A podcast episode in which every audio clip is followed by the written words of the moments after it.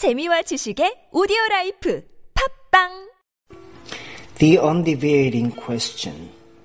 John chapter 21 verse 17 Love is the thou me. Peter declares nothing now. Natural individuality process professes and declares the love of the personality is only discovered by the heart of the question of Jesus Christ. Peter loved Jesus in the way in which any natural man loves a good man. That is temperamental love.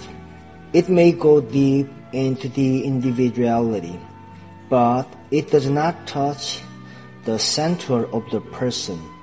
True love never professes anything. Jesus said, Whosoever shall confess me before men. Confess his love not merely by his words, but by everything he does. Unless we get hurt right out of every deception about ourselves, the Word of God is not having its way with us.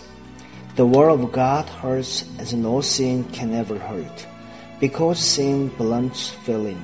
The question of the Lord intensifies feeling until to be hurt by Jesus is the most exquisite hurt conceivable. It hurts not only in the natural way, but in the profound personal way. The word of the Lord pierces even to the dividing asunder of soul and spirit. There is no deception left.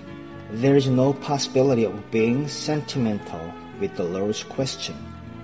You cannot say nice things when the Lord speaks directly to you.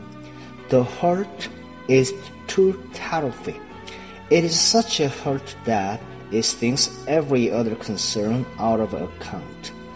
There never can be any mistake about the hurt of the Lord's word when it comes to his trial. But the point of the hurt is the great point of revelation. The undeviating question.